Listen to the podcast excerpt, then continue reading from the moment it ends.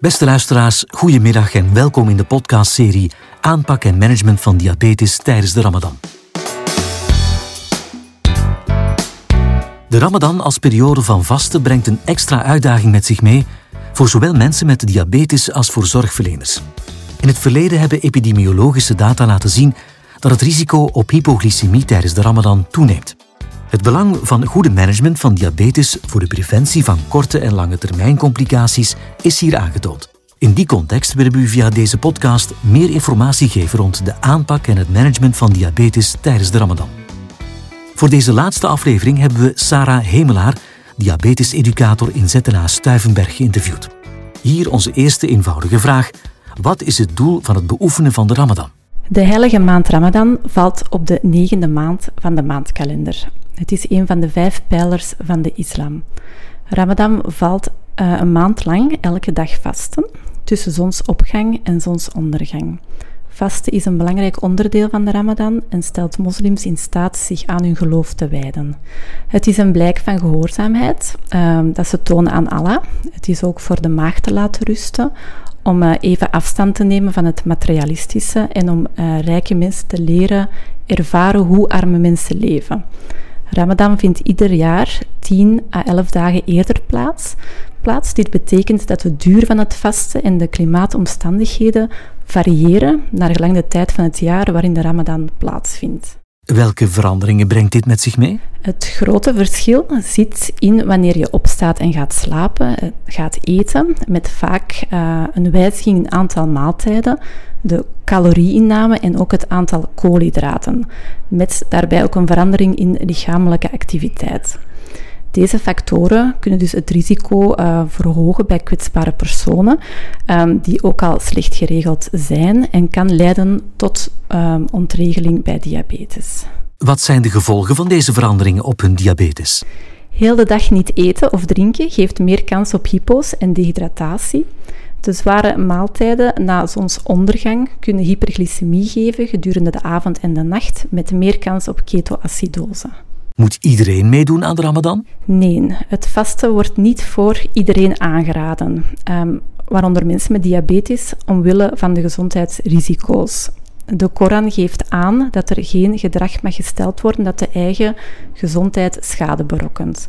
Patiënten met diabetes type 1, zwangerschapsdiabetes of type 2 diabetes met insulinetherapie of complicaties hebben recht op een vrijstelling.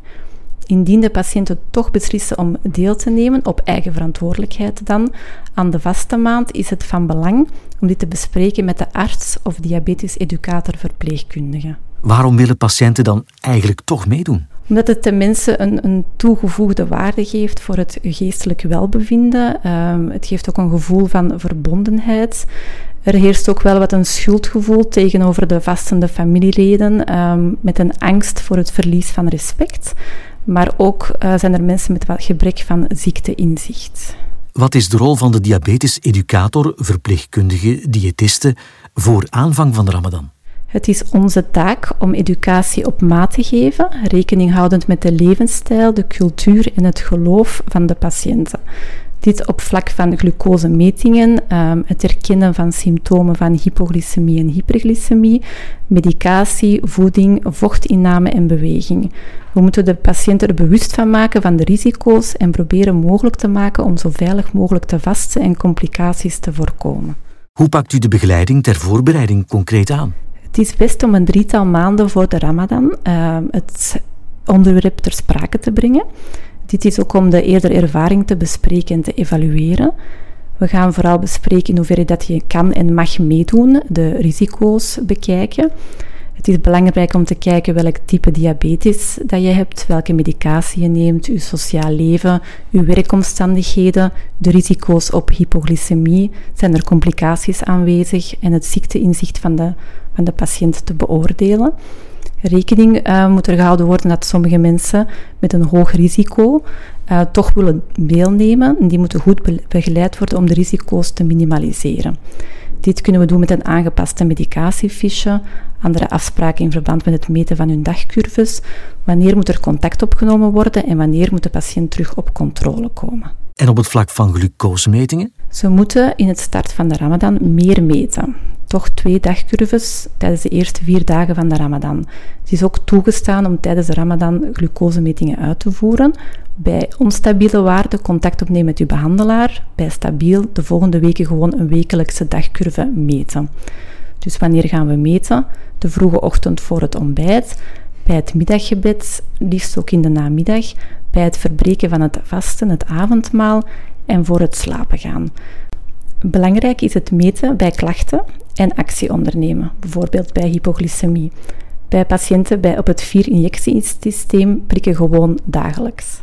Kunt u een paar voedingstips geven voor tijdens de Ramadan? Het vasten kan aanzetten tot een consumptie van grotere koolhydraatrijke maaltijden met suikerrijke dranken en desserts die kunnen leiden tot hoge glycemiewaarden. Het breken van het vasten start met het eten van oneven aantal dadels.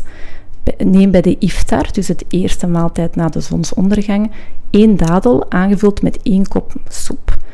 Neem best een lichte soep die niet gebonden is met bloem, met meel, met pasta, maar met vele groenten. Dit met eventueel een Marokkaanse pannenkoek of een ander zoet gebak. Voor de hoofdmaaltijd kies dan voor veel groenten, zeker een half bord, een stukje kip, een kwartje van uw bord moet dat innemen, en een kleine portie zetmelen zoals bonen, volkorenbulgur en volkorenpasta. En het andere kwartje van uw bord. Neem erbij geen brood. Tussendoor kiest u voor één stuk fruit, een lepel ongezouten noten, wat rauwkost, ongesuikerde yoghurt, twee rijstwafels of twee volkoren crackers met kaas. De zuur, het ontbijt, is eigenlijk het belangrijkste moment. Sla dit zeker niet over. Kies voor een evenwichtig ontbijt, bijvoorbeeld twee sneetjes volkorenbloot met olie of kaas, um, een hardgekookt eitje en een schaaltje rauwe groenten met eventueel ongesuikerde yoghurt. Vergeet vooral niet voldoende te drinken tussen iftar en zuur. Um, liefst 8 glazen water per dag. Beweging is waarschijnlijk ook bijzonder belangrijk, niet? Inderdaad, ook tijdens de Ramadan blijft bewegen zeer belangrijk. Vermijd intensieve inspanningen voor zonsondergang en tijdens warmtepieken. Het geeft meer kans op hypo's en deshydratatie. Elke dag een matige inspanning, fietsen of wandelen van 30 minuten volstaat. Ideaal is een wandeling na het avondmaal. Dit levert bovendien ook een positieve bijdrage aan het verteringsproces. Het Tarawih-gebed behoort ook tot extra activiteiten door het buigen, knielen en terug opstaan. Dit gebed duurt ongeveer 30 tot 45 minuten. Wanneer moet een patiënt het vasten onderbreken? Bij een hypo, dat wil zeggen dat de waarde onder 70 mg de deciliter gaat, en bij een hyperglycemie met waarde boven de 300 mg de deciliter en tijdens ziektedagen. Belangrijk is ook dat u die symptomen goed kan herkennen.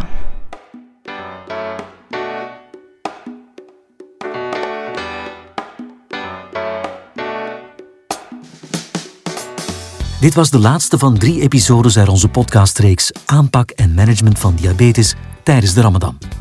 Dank u Sarah Hemelaar voor uw duidelijke uitleg en inzet en u beste luisteraar voor uw tijd en aandacht.